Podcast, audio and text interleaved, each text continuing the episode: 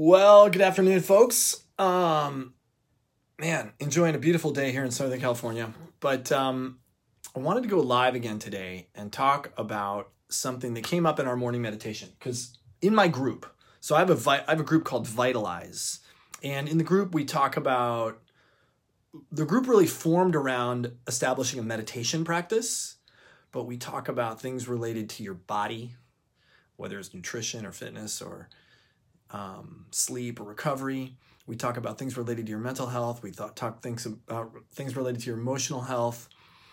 Um, um, if you're curious, and I invite you, I invite you to come check it out. It's do a search for Vitalize. Come join us. It's uh, it's a great conversation that we're having.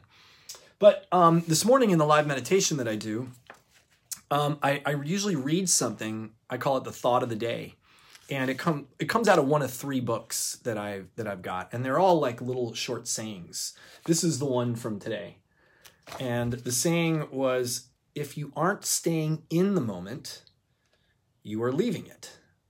If you're not staying in the moment, you are leaving it." I've been thinking about it all day, and um, I talked about it during the meditation this morning. So it's a guided meditation, and so I talked for a little bit of the time, and then I, we sit in silence. And I was thinking about how all my life, so I've been meditating now for about 20, 20 some years. The advice has always been to stay present, stay in the moment. This morning, when I read that, I didn't read any of the description. I didn't read any of the story because the story that goes along with this little saying, which is over here, talks about staying present, staying in the moment. So fortunately, I didn't read that because I came up with something completely opposite. Why would I want to stay in the moment? Why do we want to stay in the moment? Because the moment happening now is not the moment that's happening now, is not the moment that's happening now. And by staying with the moment, we're staying in the past. As, and I can't remember who said this, I heard this from, but they said that one of the worst addictions that all humans are addicted to is our memory, is our past, because it keeps us stuck.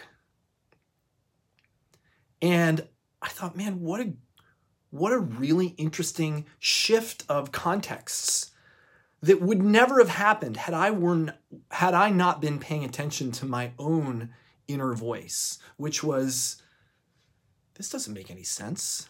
Why would I want to stay in the present when the present is not staying in the present?